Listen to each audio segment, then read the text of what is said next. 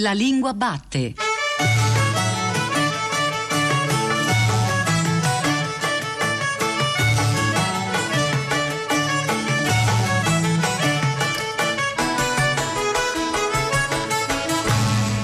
E come sempre un buongiorno vicino a tutte le persone che sono qui, ora qui con me nell'aula magna della, del rettorato dell'Università di Roma 3. Un buongiorno solo apparentemente lontano a tutte le ascoltatrici e gli ascoltatori che ci stanno seguendo su Radio 3. Io sono come sempre Giordano Meacci e questa come sempre è La Lingua Batte, la trasmissione che ogni domenica va alla scoperta della lingua italiana. Questa domenica ci ha portato al Festival Nazionale delle Radio Universitarie 2019, quindi con nella testa e nel cuore Radio Tirana che trasmette musiche balcaniche, l'idea di una radio libera, ma libera veramente, il pensiero costante a radio è dal Lupo Solitario di American Graffiti e al Francesco Nuti di Radio Strega in Stregati, con noi oggi c'è chi dà voce, è il caso di dirlo, e anima i media universitari italiani, ma anche studentesse, studenti, docenti e appassionati per diletto alla comunicazione comunicazione radiofonica. Dal 2007 il festival è una creatura, in un certo senso, di raduni, l'associazione degli operatori radiofonici universitari. Il festival dura dal 6 giugno a oggi, 9 giugno, e prima che si concluda è qui con noi, la salutiamo, Marta Perrotta. Buongiorno. Buongiorno, buongiorno a tutti. Marta Perrotta è docente presso il Dipartimento Filosofia, Comunicazione e Spettacolo dell'Università Roma 3, è titolare del corso di cultura e formati della televisione e della radio, del corso di media digitali e del laboratorio di format e narrazioni televisivi, dirige i programmi di Roma 3 Radio ed è qui proprio per salutarci. Grazie dell'ospitalità. Grazie Radio 3 di essere qui, grazie alla Lingua Batte, è bellissimo poter vedere la radio eh, di servizio che si mette al servizio degli studenti e delle studentesse di tutta Italia che amano la radio, che fanno la radio per praticare le loro competenze per diventare magari un giorno eh, speaker, editor, registi e, e autori di programmi radiofonici, di podcast, di idee per quello che domani sarà l'audio del futuro, quello che ascolteremo eh, nelle radio e in tutti i dispositivi che ci permettono di ascoltare. Parole del futuro e da, ringrazio ancora Marta Perrotta e da parole del futuro io passo altre parole, radio, università che si sposano con scuola, ricerca ma anche con Roma, Italia e Europa oggi in una climax paradossalmente alla pari e per parlare di tutto questo è qui con noi Daniele Grassucci. Buongiorno Grassucci. Buongiorno e bentrovati. Daniele Grassucci è cofondatore insieme al suo compagno di banco fin dai tempi del liceo, almeno così recitano e raccontano le gazzette di scuola.net. Ha pubblicato, è uno dei motivi per cui oggi qui con noi alla festa delle radio universitarie, nel marzo di quest'anno per Sperling e Kupfer, dopo la scuola, a cura di Daniele Grassucci, appunto con la collaborazione di Raffaello Masci. Grassucci, un libro in vari passi. Io da subito faccio l'avvocato del diavolo e traduco step in passi o passaggi, ma sempre per giocare. Passione e interesse, insieme con le competenze che arrivano dalla scuola, sono parole che vengono usate da subito, dalla, dall'inizio, dall'introduzione. Sì, perché eh, ci, siamo, ci, sono due brutte notizie insomma, per chi è abituato al lavoro tradizionale. Cioè, da una parte che saremmo costretti a cambiare lavoro, a cambiare professione eh, per tutta la vita, e dall'altra che saremmo costretti in qualche modo a formarsi continuamente. Siamo qui di fronte a studenti universitari, molto spesso non si vede l'ora di, di prendere la laurea. Una volta era il traguardo finale, oggi è solo il traguardo eh, iniziale. Quindi quello che noi consigliamo a tutti i ragazzi, ma anche alle loro famiglie, perché spesso è anche una decisione difficile da digerire da parte delle famiglie, quella del futuro dei propri figli, è quella di orientarsi verso una professione che sicuramente rientri nell'ambito della propria passione, perché tu non potrai formarti continuamente, non potrai cambiare lavoro continuamente, mansione continuamente se non ti piace, se non sei appassionato di quello che fai, farai una fatica enorme. Lo sanno tutti gli sportivi, si vanno ad allenare ogni giorno, il giorno successivo sono immobilizzati praticamente, non riescono più a muovere un muscolo, eppure la volta dopo ci vanno lo stesso. È masochismo? No, è passione. Passione è una parola che ci piace molto, la usiamo spesso, la, la, uniamo a studium, quindi una radice etimologica di passione e amore che ci piace sempre. Però ecco, continuo con l'avvocato del diavolo che è uno dei miei tanti lavori occasionali ma soprattutto perché sono eh, beh, una persona anziana bel lavoro almeno vesti Prada sì, forse questo soprattutto se in ambito hollywoodiano e con Martin Scorsese. Quindi a Roma 3 no. Che può eh, in qualche modo farti la regia, anche se non l'ha mai fatta lui, però Al Pacino che l'ha interpretato sì, quindi insomma il diavolo in quel senso ci può divertire. Ma tra i consigli del dopo scuola, lei parla di ascoltare fino a un certo punto i consigli dei genitori e io quindi mi sono calato subito nel ruolo di uomo antico. Ma la cosa che invece mi fa pensare a un antico, anche questo, ma straordinario personaggio di Antonio Albanese, quello dell'uomo che non sa che lavoro fa. Lei parla di lavori che sono nuovi, sviluppatore di app, operatore di drone, ma anche curatore di contenuti YouTube. Non c'è il rischio che appunto alcuni lavori nascano e muoiano nel breve volgere di nemmeno un decimo di generazione. Sì, assolutamente, questo è il rischio, che è poi la, la premessa, nel senso che eh, appunto alcuni lavori inizieranno e finiranno,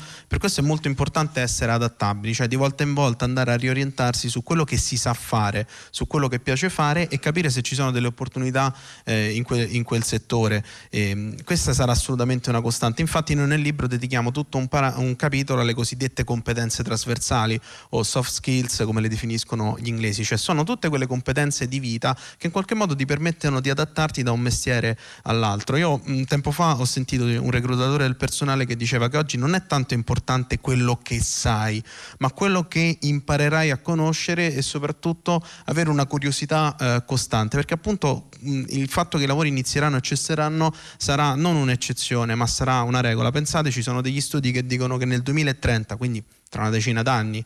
La metà dei mestieri eh, che ci saranno oggi debbono ancora essere inventati, quindi se devono essere inventati, come facciamo a prepararci? Quindi sicuramente è importante l'università, lo studio tradizionale, ma anche importante portare dentro di sé tutto quel bagaglio di conoscenze di esperienze e la radio universitaria secondo me in questo senso è uno straordinario eh, bagaglio, eh, contenitore di esperienze. Però ecco, bisognerà fare questo, studio ed esperienza anche fuori dallo studio. Quello che mi incuriosisce sempre è come sono stati fatti gli studi che prevedono nel 2030, nel 2030, che ci saranno dei lavori. Questa è una cosa ma, mia assolutamente bellissima, narrativamente bellissima, perché uno scienziato che ti dica ci saranno 122 nuovi lavori, ma non so ancora quali, secondo me è alla pari col miglior Joyce. Però a parte questo, la cosa che invece, giocando sì, ma anche seriamente, una cosa che mi eh, incuriosisce e spaventa in un certo senso è la questione della despecializzazione in un certo senso, cioè io non mi fiderei di un medico despecializzato, però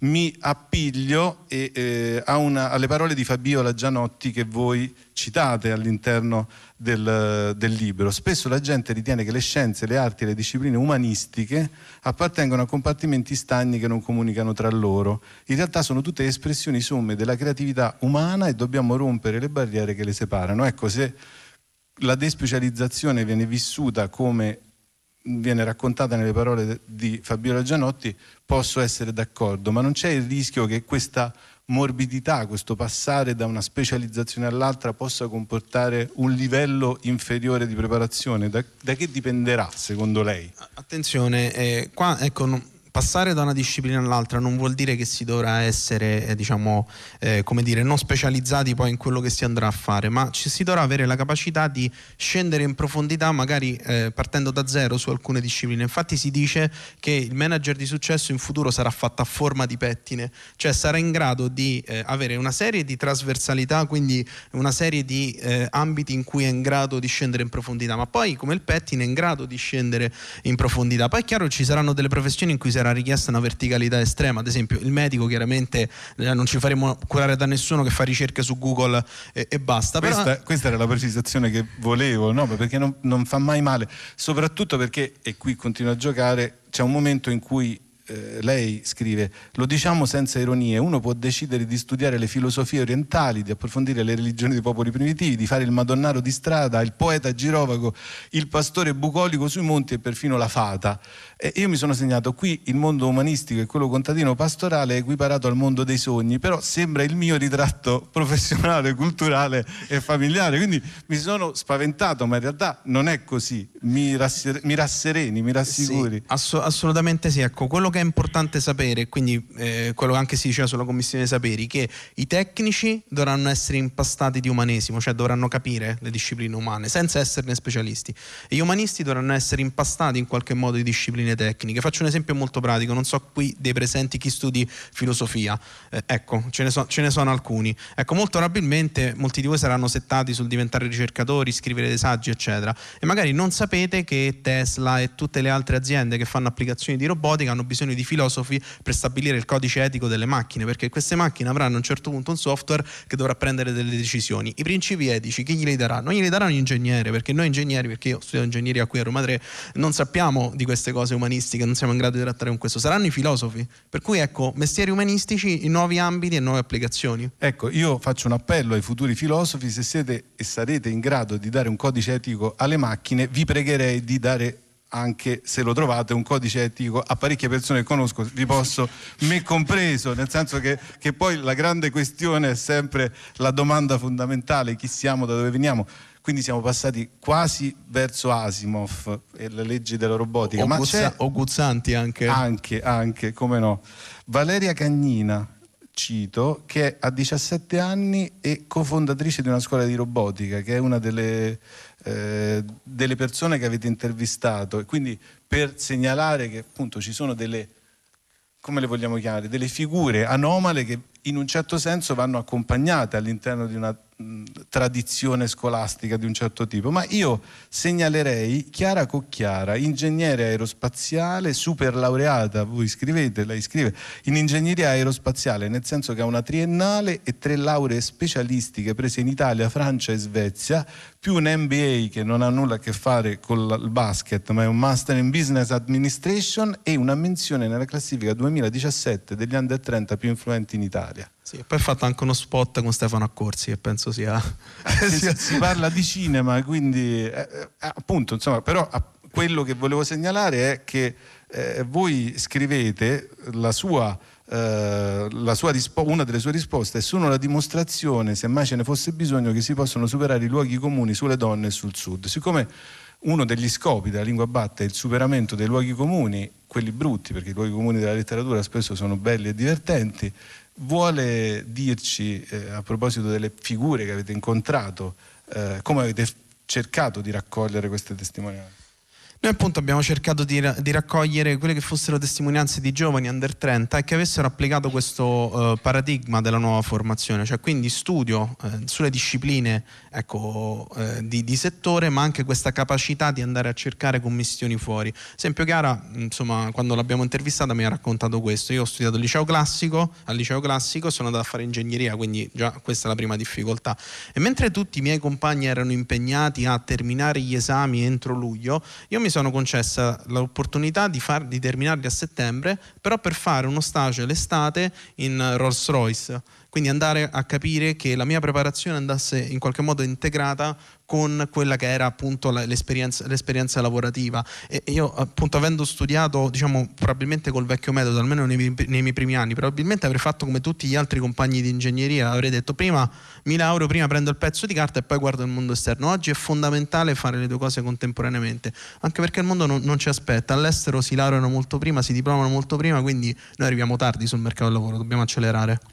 In chiusura, Grassucci, pensiero critico. Gli yes men, questo mi sembra un messaggio che può essere veicolato dall'etere, quelli che non hanno mai un'opinione servono a poco. Non si tratta di parlare a vanvero o di aprire bocca solo per farsi vedere, però una persona preparata, consapevole, capace di intervenire può e deve avere una sua visione delle cose e se serve metterla a disposizione. Siate critici, potrebbe essere un messaggio nuovo, è vero che non bisogna necessariamente veicolare messaggi, ma siate critici, va, va, bene sempre. E poi ecco, mi piaceva segnalare che questo è un testo in cui eh, gli yes men non vengono presi in considerazione. Eh, assolutamente, una delle competenze trasversali eh, appunto, che, di cui si parla in questo testo è proprio lo spirito critico, cioè lo, oggi lo spirito critico è apprezzato sia verso gli altri, cioè ovviamente con, con, i dovuti modi, cioè non è una critica alle persone ma eventualmente alle cose, ai processi, ma soprattutto anche verso se stessi, perché eh, purtroppo noi arriveremo a questa nuova conoscenza, agli sviluppi tecnologici attraverso un processo di tentativi ed errori, quindi sarà importante riconoscere i propri e aiutare gli altri, i team a riconoscere. L'altra novità rispetto alla al passato, non serviranno tanto dei solisti per arrivare all'innovazione, serviranno delle squadre ben assortite e quindi sarà importante comunicare e collaborare. Ecco, in quest'idea di comunità credo Marta Perrotta voglia dirci Ma ancora... Mi, mi, mi dà una bella suggestione questo tema dello spirito critico perché la radio stimola lo spirito critico in chi la fa. Eh, saper fare ehm, un discorso che abbia un senso e cercare di fare la differenza con quello che si dice è uno dei primi eh, obiettivi di chi si mette davanti a un microfono per dire qualcosa e la radio insegna a farlo, a farlo nei tempi, a farlo con precisione, a tacere al momento giusto eventualmente e anche sul lavoro di gruppo grande esperienza di collaborazione fra le teste quando si cerca di fare un programma radiofonico fra un conduttore e un regista, fra un conduttore e un montatore, fra chi ha avuto un'idea e chi la vuole portare poi con una voce. Questo è, fare la radio mentre si fa l'università è uno di questi esempi di integrazione umana e umanistica, se vogliamo, anche di competenze che vengono da, dalle scienze dure. Quindi se hai fatto la, la, l'università a Roma 3 e non c'era ancora la radio, peccato perché forse saresti stato un nostro redattore a Roma 3 Radio, un nostro conduttore. Ecco, e con questa sfasatura temporale, augurale, io ringrazio Marta Perrotta e Daniele Grassucci, mi Grazie. svesto per un attimo dei miei panni di avvocato del diavolo, ma si è parlato di di critica, quindi con il cielo stellato sopra di me, la legge morale dentro di me, cerco una declinazione, se c'è di questa legge morale, con l'innocenza dentro di me. Sale.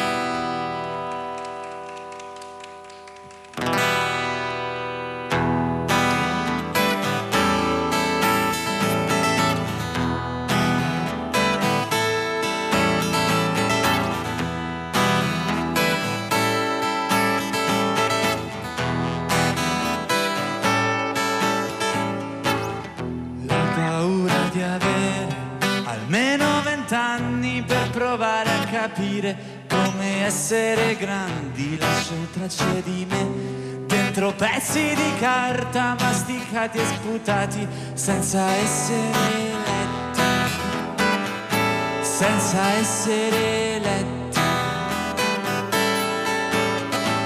E poi ci resto male, aspetto le parole, le taglio a una a una, cercando di imparare coloro le emozioni che mi sono scritte addosso. Restami a guardare, restami a guardare. È l'innocenza dentro me e mi chiedo il perché. È l'innocenza dentro me L'impazienza mi insegue fino a farmi tremare, mi prende la mano e mi porta lontano cercare una stella dove posso scappare da tutto quello che non voglio fare. Poi ci resto male, aspetto le parole, le taglio a una a una cercando di imparare coloro le emozioni che mi sono scritto addosso. Restami a guardare, restami a guardare. È l'innocenza dentro me e mi chiedo il perché. È l'innocenza dentro me e mi chiedo il perché.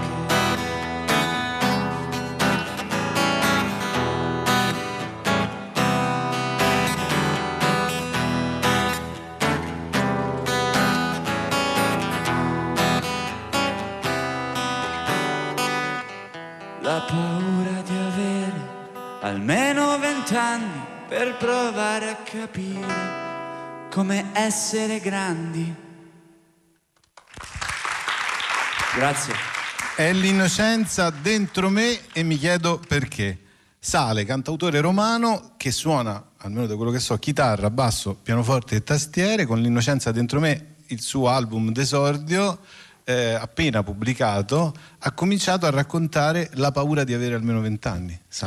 Sì, eh, soprattutto in questo pezzo ho voluto raccontare del passaggio che c'è tra l'adolescenza e l'età adulta, insomma, ci ritroviamo a ragionare di punto in bianco in un modo totalmente differente soprattutto questo brano qua è un brano che, tra l'altro è il brano che apre il disco, L'innocenza dentro me, ed è il brano che spiega un po' tutto il concept del disco.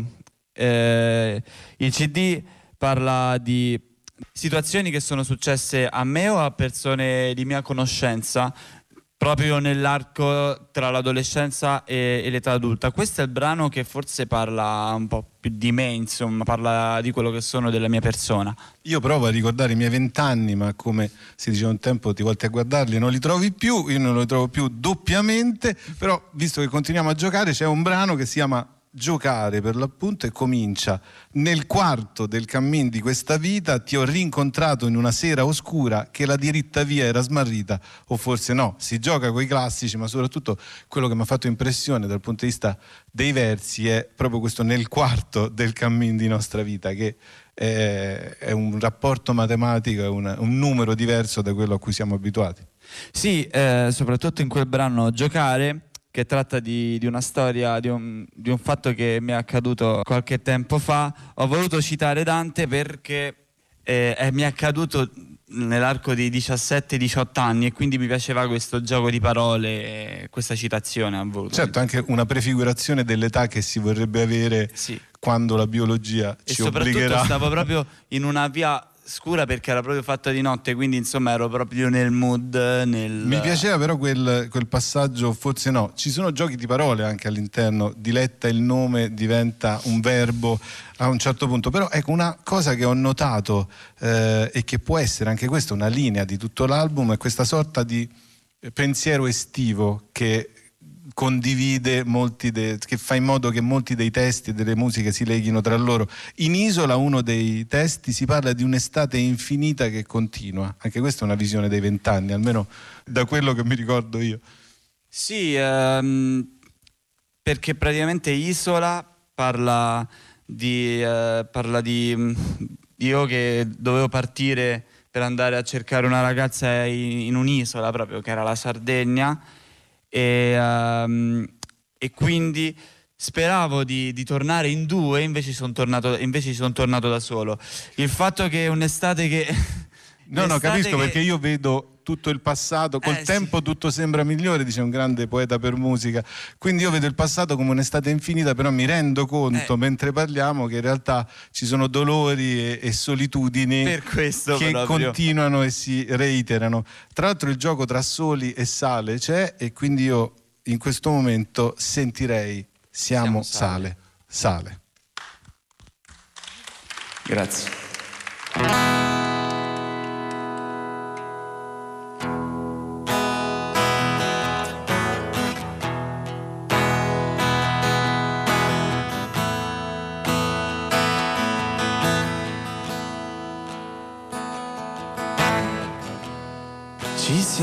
Arenati come vecchie navi, come tappi e copertoni dentro porti infiniti. Abbiamo perso tempo a cercarne altro e gettato le ali al vento per vederci fallire,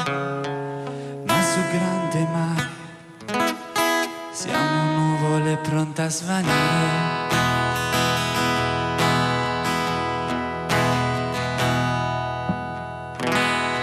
Hai cambiato casa, ti sei trasferito ed un muro di occasioni intorno a te hai costruito e ora mangi sola con la radio accesa la felicità un tassello ancora vuoto, non l'hai spesa, ma su grande mare siamo sale che in acqua si scende.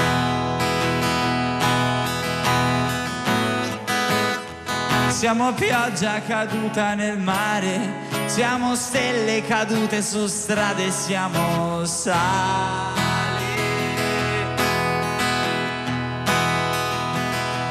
Siamo pioggia caduta nel mare e doniamo sapore alle cose, siamo sale. Io e te.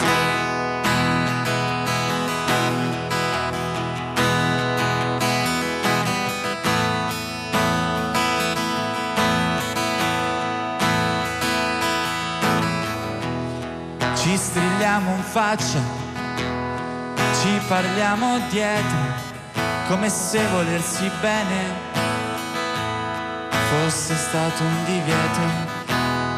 E mostriamo al mondo quello che non siamo, nascondiamo quel sapore che all'interno teniamo, ma sul grande mare siamo sale che in acqua si sperde.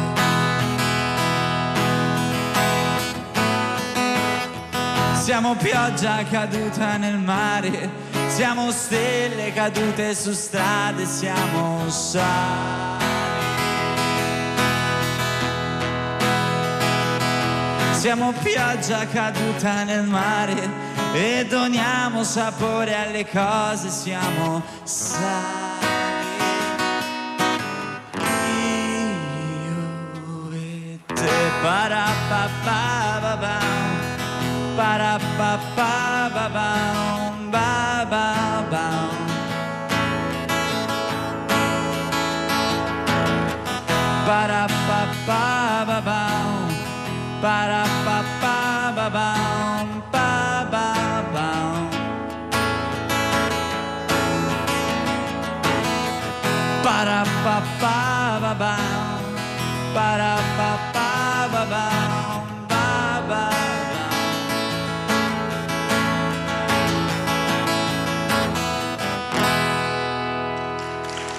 Grazie.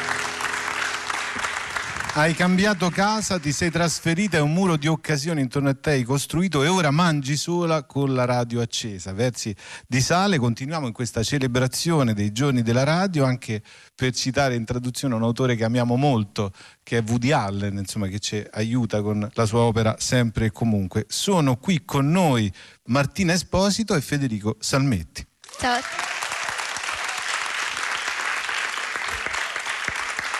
Due rappresentanti di Raduni, lo ricordiamo l'associazione degli operatori radiofonici universitari che rappresenta un circuito di 29 radio e 30. di 30 radio, quindi i miei dati erano non eh, aggiornati. Sono con noi Martina Esposito che fa parte di F2 Radio Lab, la radio dell'Ateneo di Napoli e Federico Salmetti da Genova che rappresenta Campus Wave di Genova. Quindi è stato fatto apposta proprio per il doppio applauso. Eh, Esposito, lei è presidente di Raduni, vogliamo parlare di Raduni, vogliamo parlare delle città che ci hanno portato a Roma e di cosa succede con Raduni da tempo, dal 2007, sempre se non mi sbaglio. Sì, innanzitutto vorrei ringraziare Lingua Batte di essere qui con noi oggi e vorrei salutare tutti i radioascoltatori. E Raduni appunto è l'associazione operatori radiofonici universitari che dal 2006 appunto eh, è un'associazione, un network di radio universitari nonché dei suoi operatori radiofonici.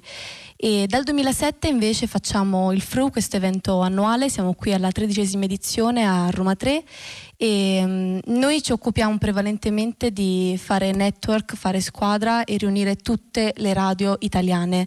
E abbiamo anche dei format condivisi di cui fanno parte ragazzi di varie radio universitarie che ovviamente per fare il loro programma, il loro format si riuniscono via, eh, via Skype, via Discord, via varie applicazioni, eh, messaggistica e creano così la loro puntata che poi viene mandata pezzo per pezzo e messa insieme da, da un tecnico sempre, sempre, nostro. E partecipiamo a tanti eventi, organizziamo appunto il nostro festival annuale e ci occupiamo un pochettino di questo. Ecco, passando da raduni, quindi dall'insieme delle singolarità delle radio universitarie, Campus Wave di Genova, Salmetti, eh, che esperienza è stata, è o come come può eh, essere descritta in poche parole radiofoniche quello che ha fatto lei, quello che fate? Beh, è stata innanzitutto saluto tutti i radioascoltatori, tra cui credo ci sia anche mia madre, grandissima vostra ascoltatrice e non ci crederà di sentirmi in onda su Rai Radio 3. La salutiamo anche noi. Ce l'abbiamo fatta, redazione. mamma. Sono in onda su Rai Radio 3.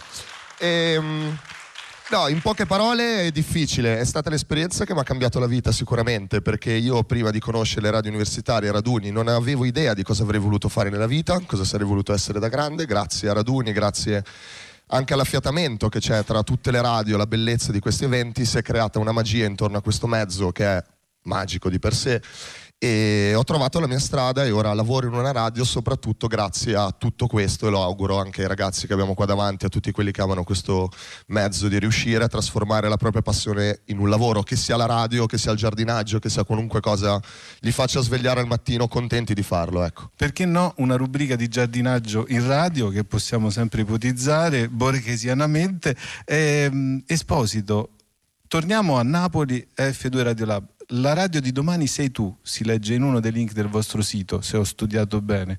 Ecco, la radio di domani sei tu potrebbe essere una cosa tra Orson Welles e eh, una chiamata alla radio che ci piace molto di più di qualsiasi chiamata alle armi che non sia di resistenza. Sì, assolutamente. F2 Radio Lab, appunto la radio della Federico II di Napoli, è un laboratorio radiofonico in cui c'è un corso di formazione prima che i ragazzi comincino poi a fare delle ore proprio di attività in radio e la radio del domani sei tu proprio perché permette ai ragazzi di imparare come si fa radio, fa formazione e si spera che un domani i ragazzi riescano appunto a seguire questa passione.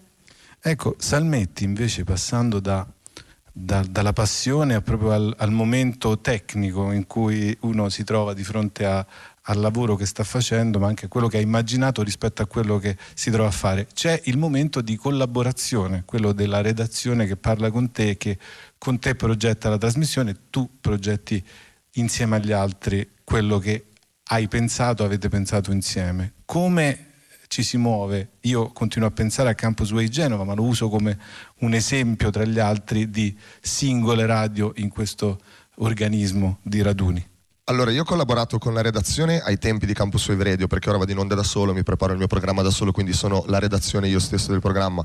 E una cosa bella che mi ricordo di essere su Campus Wave è che ognuno aveva un po' il suo, diciamo, la sua passione, no? c'era chi piaceva andare in onda, chi piaceva smanettare col mixer, chi piaceva fare ricerca e ci si ritrovava tutti, poi finite le lezioni, a lavorare per un progetto comune, una cosa di cui abbiamo parlato anche in un workshop di ieri, e la collaborazione tra i ragazzi all'interno delle singole radio per la creazione poi di un prodotto buono è innanzitutto anche un momento, un, uh, un'occasione per stringere i rapporti e diventare una famiglia. Io credo che tutte le radio universitarie, partendo dal lavoro redazionale, creino proprio questo, un rapporto di uh, familiarità e di unione che va oltre veramente al, all'essere solo colleghi universitari. Ecco.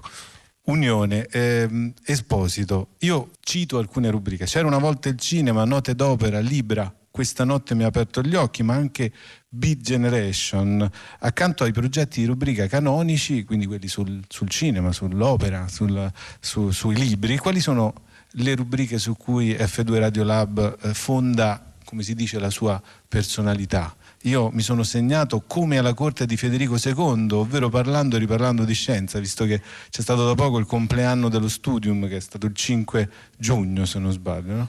Assolutamente. 5 giugno 1224. Esatto, abbiamo un bel po' di anni. Abbiamo qualcuno più anziano di me in questo contesto. Molto più anziano, dai.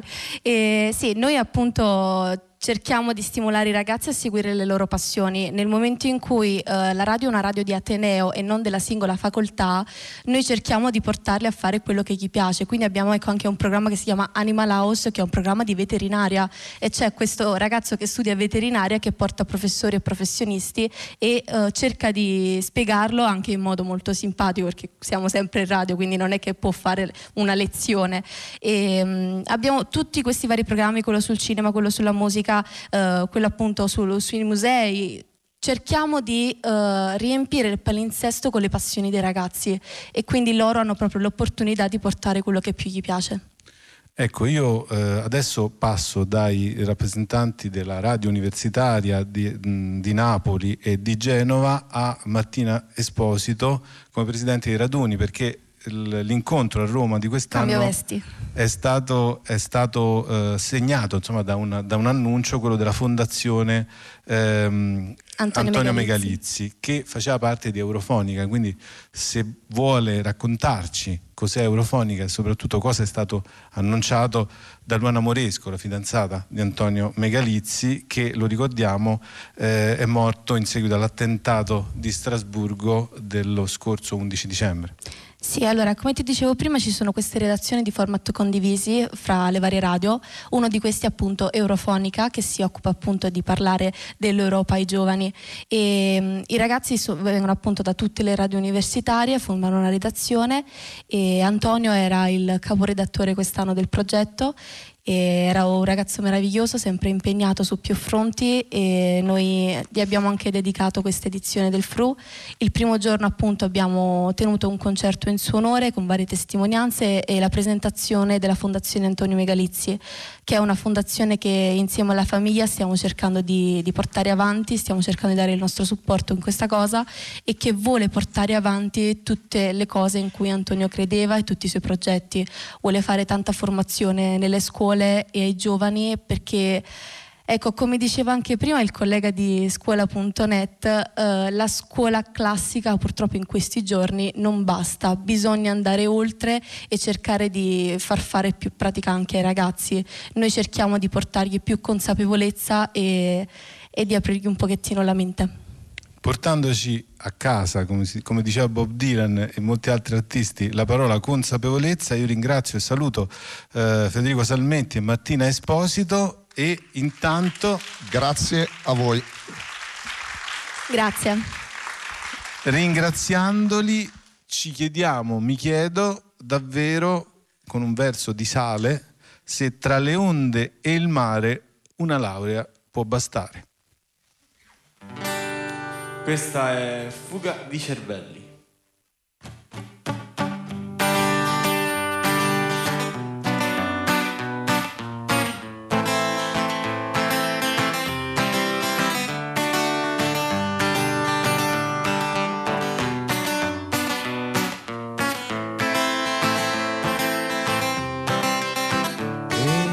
Sai, tra Milano e New York volevo andare a Berlino o provare a Pechino.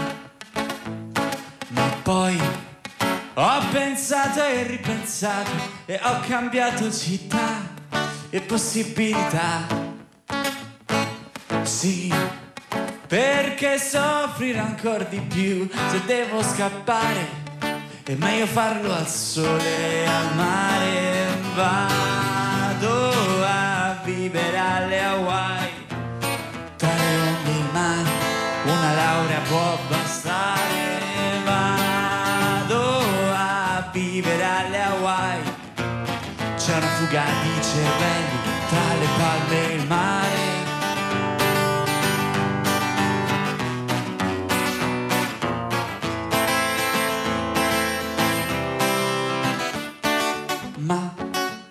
Se i soldi non valgono un sorriso, la felicità, allora cosa sarà? Restarsene seduti o sdraiarsi sul divano a chattare nella notte fino a farsi male al dito e poi mettersi in gran ed andare a lavorare aspettando solo il sabato per vivere, amare e respirare. E respirare sotto un cielo grigio che non sa di niente mentre fermo al tram cerco di salire tra la gente che mi guarda stacca storta muta stronza e indifferente poco accogliente o malamente e così, tra la fortuna e la natura, ho pensato alla luna che mi guarda da su e ride. Vado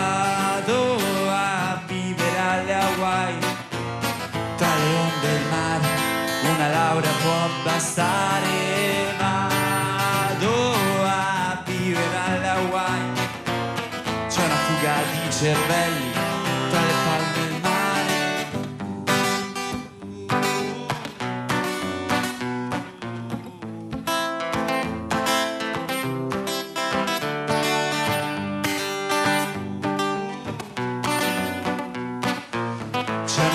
di cervelli tra le palme il mare.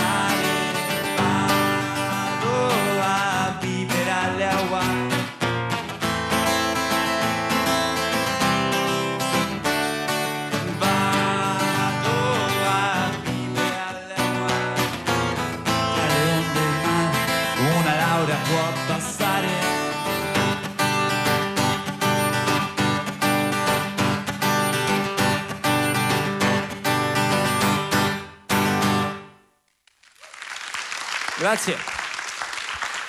Se devo scappare è meglio farlo al sole e al mare, quindi un gioco, eh, un gioco ironico che è più vicino alla fuga dei film di Salvatore che non alla fuga dei cervelli di cui si parla molto e che eh, una battuta famosa fa capire che molto spesso la fuga di cervelli riguarda anche persone che sono rimaste in Italia e hanno spesso ruoli di potere, però insomma di là da questo io volevo invece riprendermi con E Kafka che fa? l'incipit, ho gambe muscolose e pensieri fragili, mi muovo lentamente e poi non so neanche io cos'è, anche questa è una declinazione della, dei vent'anni e della giovinezza in un'altra canzone che parla di Kafka.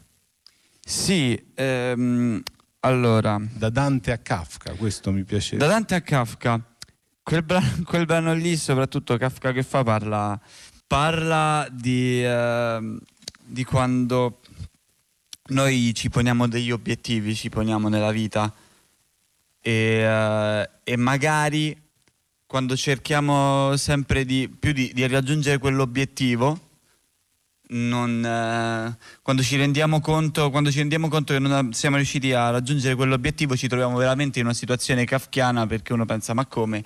Io mi sono messo, ho fatto di tutto, ho fatto per raggiungere quell'obiettivo e poi alla fine sono, sono arrivato a non avere più nulla, insomma, a non avere più niente. Quindi mi sono immaginato Kafka che sta scrivendo una storia su sul fatto che io sto raggiungendo un obiettivo che poi non verrà mai più raggiunto. Beh, raffigurarsi come un personaggio di Kafka mi sembra divertente, come descrivere l'incipit della Divina Commedia, soprattutto perché uno dei versi è a vent'anni è facile essere a metà, a vent'anni è facile essere, che c'è un momento in cui ci si dimezza, appunto, continuiamo a fare matematica attraverso la poesia per musica, ma vale la pena anche ricordare che a vent'anni è facile essere, basta, mi rivolgo ai filosofi con cui parlavo prima.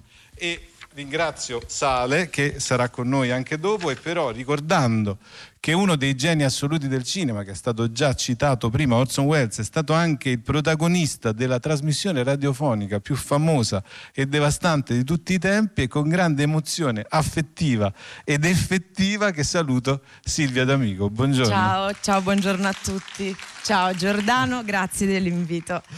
Silvia D'Amico, attrice, si è diplomata all'Accademia Silvio D'Amico. Accademia d'arte drammatica, so che qui voi avete l'Accademia d'arte grammatica. Certo, c'è Valeria della Valle e c'è Silverio Novelli che sono i responsabili dell'Accademia d'Arte Grammatica, ma sono rimasto emozionato proprio da questa interazione mentre io vado citando direttori, quindi registi, tra gli altri Carlo Cecchi e Giorgio Barberio Corsetti. Al cinema abbiamo visto Silvia D'Amico in Non essere cattivo e raccontare Venezia, Hotel Gagarin e Fino a qui tutto bene, Orecchie e The Place.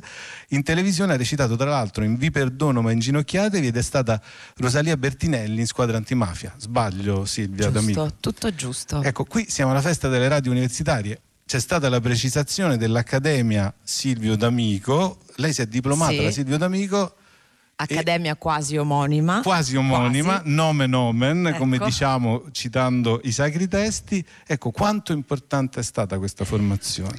Beh, la formazione ehm, è, è molto importante. Ci piace sia- ricordare sempre sì, questo. Ci piace ricordarlo, eh, soprattutto in un mestiere in cui non è assolutamente fondamentale. Nel mestiere dell'attore ci sono anche tante, tante persone che riescono a, a farlo senza bisogno di una formazione, ma nel mio caso e nel caso di tanti miei colleghi penso che sia un valore aggiunto. Si può avere anche una formazione su strada o sul campo, ma avere una formazione classica, una formazione in cui riesci a concederti un periodo di tre anni nel caso dell'Accademia d'Arte Drammatica in cui puoi sbagliare, sperimentare, confrontarti con tanti maestri diversi, tanti tuoi colleghi, è un'occasione importante, quindi perché no? Come spesso succede, eh, Silvia D'Amico ha detto una parola fondamentale, la possibilità di sbagliare. Ecco, questo è, è una parte integrante del lavoro dell'attore. Certo. Si ricorda di suoi sbagli durante eh, che, le hanno, che, le hanno, che, l'hanno aiutata ad andare avanti.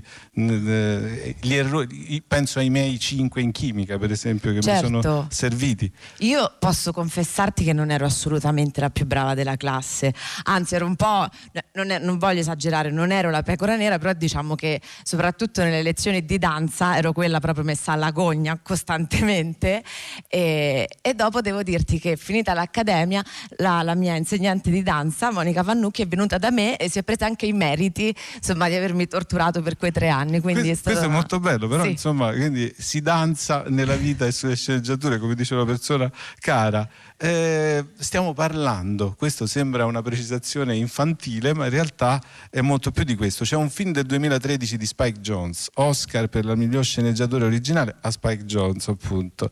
Di là dalla mia antica passione conclamata per lei, Scarlett Johansson meritava certo o Johansson, non ho mai capito neanche bene come pronunciarla, avrebbe potuto vincere un Oscar proprio anche solo con la sua presenza in voce penso alle voci di Anna Magnani, di Monica Vitti. Eh, d'amico, la voce di un'attrice, anche non solo metaforicamente, è la voce della sua personalità di attrice. È vero, ma come tutti gli esseri umani, se anche per un attore è difficile accettare la propria voce, magari anche tu ormai ti sei abituato, no? Qui in radio. No, non mi sono no, ancora mai. abituato, faccio fatica a ecco, risentirlo. Però sì, per per, per, un attore ancora di più, diciamo, tornando proprio al percorso scolastico, una delle cose che cercano di insegnarci di più è quella mh, di tirar fuori la nostra voce naturale, perché noi in quanto attori mettiamo in scena esseri umani e quindi mh, cerchiamo proprio l'anima dei, dei personaggi, cerchiamo sempre di non riprodurre delle cose artefatte, ma cerchiamo di fare qualcosa di vero. Ecco, voce naturale, continua a, a, darmi consiglio sulle domande che devo farle, Silvia D'Amico. Eh, non ci siamo preparati. Non ci eh? siamo preparati. Assolutamente, Questo però. È, è, la verità, è difficile da raccontare, ma è la verità. Lei si è trovata a fare una delle Valentina Cortese, quindi sì. un personaggio esistente, un'attrice famosa in diva di Francesco Patierno. E poi, restando nell'ambito dell'ispirazione dal vero, eh, si è trovata a fare se stessa in raccontare Venezia di eh, Vilma Labate. Quindi sì. quando si parla di voce naturale, come ci si muove nel dover riprodurre la voce naturale di una persona realmente esistita o la voce naturale di se stessa che però deve in qualche modo essere diffratta dal certo. fatto che si sta recitando. Allora, la voce naturale di se stessi è la cosa più difficile al mondo perché mettere in scena se stessi è difficilissimo, un attore ha sempre uno schermo che, che, lo, che lo, protegge un po' da quello che sta facendo. Riproporre invece una voce naturale ogni volta che, che mh, un attore porta in scena un personaggio è un lavoro fatto di studio perché no, di ispirazione e, e di preparazione ovviamente. Poi anche, anche, lì, una volta trovato anche il fisico, la postura di un personaggio, il, il, il modo di porsi, il modo di presentarsi, arriva anche la voce naturale in quel caso perché viene fuori quasi naturalmente dopo tutto il resto. Io qui ho con me una lista di voci naturali che sono ancora in via di definizione, ma solo temporalmente. E le cito Francesco Laggi, quasi Natale, girato nel, nel, 2018 se non sbaglio. Poi Il colpo del cane di Fulvio Risuleo, Il regno di Francesco Fanuele, Brave ragazze di Michele Andreozzi, L'uomo senza gravità di Marco Bonfanti con Elio Germano. Ecco, c'è nel cinema, che è una cosa leggermente diversa dal, dalla trafila editoriale di un, di un, romanzo, proprio perché lì c'è l'opera, invece nel cinema l'attore mette proprio il suo corpo, la sua voce, in un certo senso, almeno immagino che sia certo. una cosa differente. Come vive questo passaggio necessario tra il lavoro corale del cinema il momento del, del, girare un film con il momento dell'uscita del film. C'è sempre un'attesa, quando si trova a rivedersi, rivede fissata nel tempo, veramente un, un viaggio nel tempo, una Silvia D'Amico diversa, magari sì, mutata, cambiata. Sì. Beh, ognuno la vive in maniera diversa. Io rivedermi non lo vivo tanto bene, ti dico la verità, un po' come sì, risentirmi. È sempre un momento in cui ti scontri con te stesso, anche se stai rappresentando una cosa diversa da te. Soprattutto nel caso di un film, tu hai girato quelle scene, ti ricordi di quando hai girato quelle scene, di quando le preparate, ma eh, la scelta finale poi aspetta al regista, è il regista che sceglie tra un ciak e l'altro come montare le scene. Per cui alla fine è tutto un po' in mano a lui proprio perché può, può scegliere Ecco, io mi, mi piaceva segnalare il, oltre ai, ai, film fatti, alle cose fatte anche in teatro, eh, le cose eh, in fieri, proprio quelle che si stanno facendo ora, anche perché siamo in una radio eh, universitaria che è anche Radio certo. 3 oggi. E, mm, e si parlava di voce naturale, si è parlato di personaggi esistenti. Io mi sono segnato questa cosa. Eh, Maria Rosaria Costa Schifani. La, lei si è trovata a dare voce a un'immagine iconica della storia di questo paese, perché ha recitato, quindi riprodotto sì. il discorso in chiesa della vedova di Vito Schifani, l'agente di polizia, se non sbaglio, 27enne, sì. ucciso a Capace. Ecco, quello deve essere uno dei grandi rischi di rappresentazione di un attore, perché lei si è trovata a dover rifare la stessa cosa, ma con una verità d'arte che certo. è differente da quella documentaristica. Sì. Beh, allora ti svelo un piccolo segreto di quell'episodio. Eh, io ho conquistato il regista, in quel caso Boni, Claudio Bonivento, eh, che, che, non mi conosceva come attrice, perché mm, l'ho messo di fronte a, a quel monologo lì, a quel pezzo lì che tutti noi conosciamo. Eh, che lei ha fatto nella chiesa di San Domenico, quello che è nella memoria di tutti. Eh, io gli ho detto provina, fammi un provino su quello, se io riesco a convincerti su quello poi riuscirò a fare tutto quanto il film, non avrai più dubbi.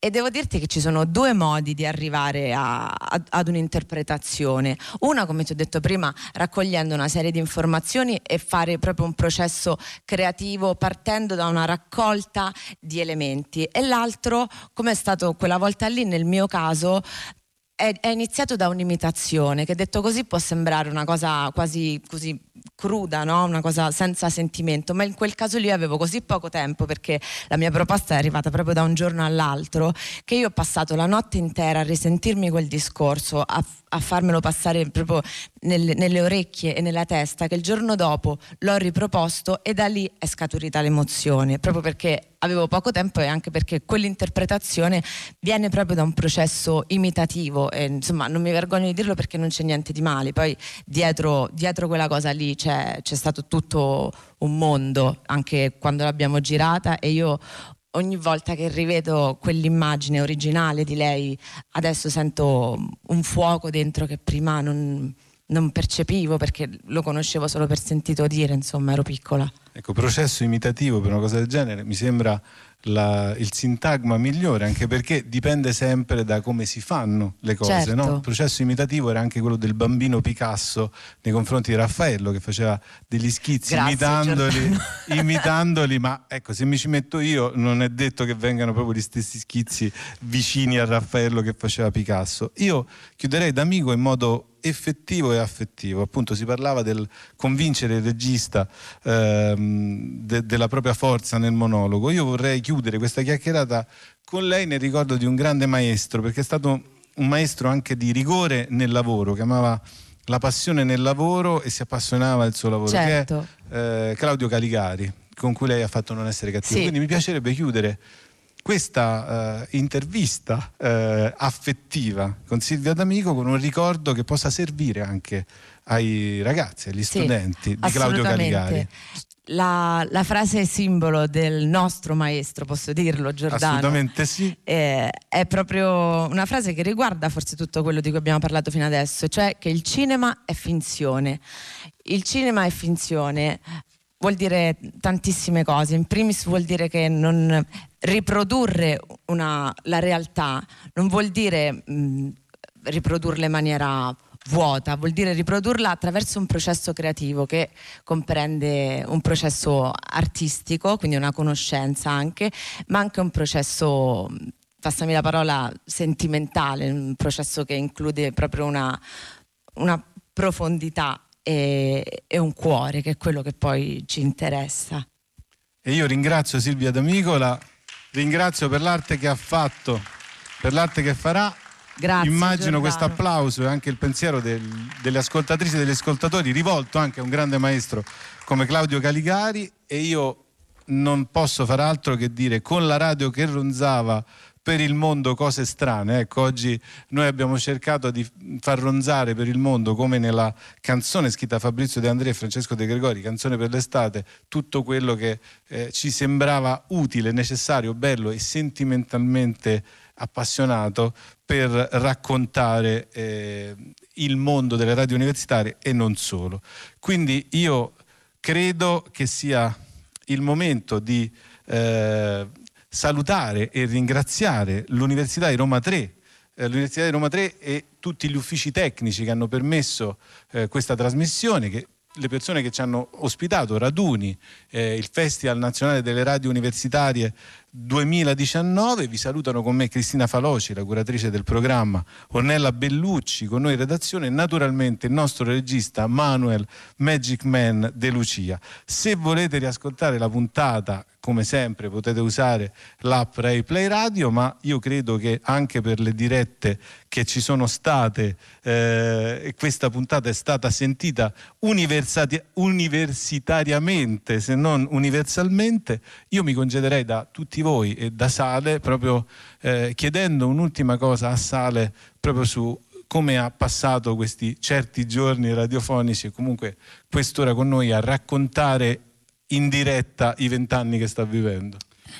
Eh, bellissimo, è stata veramente una, una, bellissima esperienza insomma, che sicuramente porterò, porterò dentro di me, insomma, nel mio, nel mio, bagaglio. Anzi, questa qua è una delle prime interviste che, fa, che, faccio anche davanti a un bel po' di anche davanti a un bel pubblico, insomma, quindi è una cosa molto Molto interessante veramente le cose che sono state dette, ho veramente imparato, veramente imparato tanto, insomma, mi sono veramente contento. E quindi nella speranza che non ci sia una canzone di sale futura in cui il protagonista è un vecchio signore con la giacca nera che mi fa domande ronzanti, troppo ronzanti, quindi arronzanti, come si dice a Roma, io vi saluto, vi do appuntamento a domenica prossima, parleremo di un eh, è stato usato varie volte questa parola, ma va usata di un genio, ovvero di Massimo Troisi, non soltanto di lui, ma della sua lingua, della sua opera, della sua arte. Io in, intanto mi congedo da voi lasciandovi a certi giorni di sale.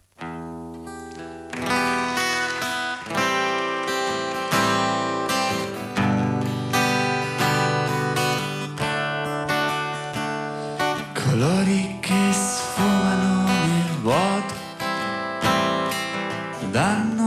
percezione del nulla. Un quadro sfinito, è un quadro svanito. C'erano i colori appassiti,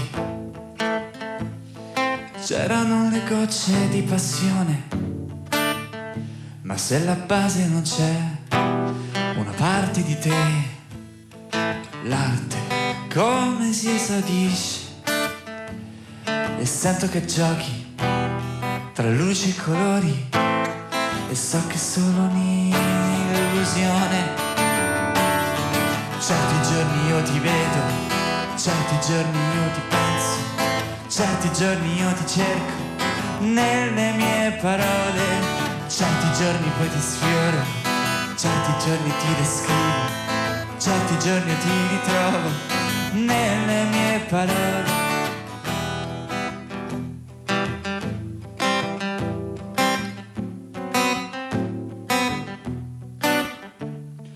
Angeli dalle ali inquinate, angeli dalle ali spezzate, angeli dalle ali sfumate, angeli tra di noi. Immaginavi tra tante gocce di passione, pensavi di poter volare con l'immaginazione.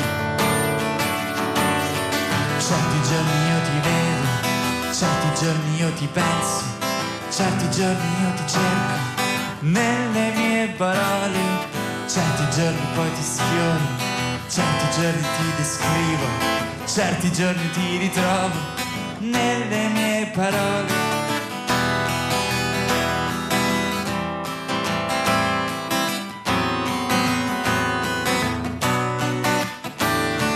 Certi giorni poi ti sfioro, certi giorni ti descrivo, certi giorni ti ritrovo nelle mie parole.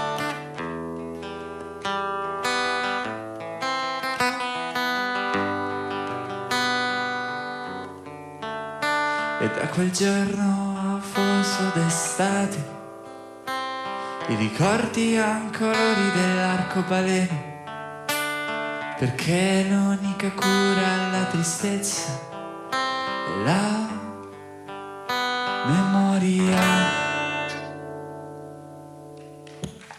Grazie.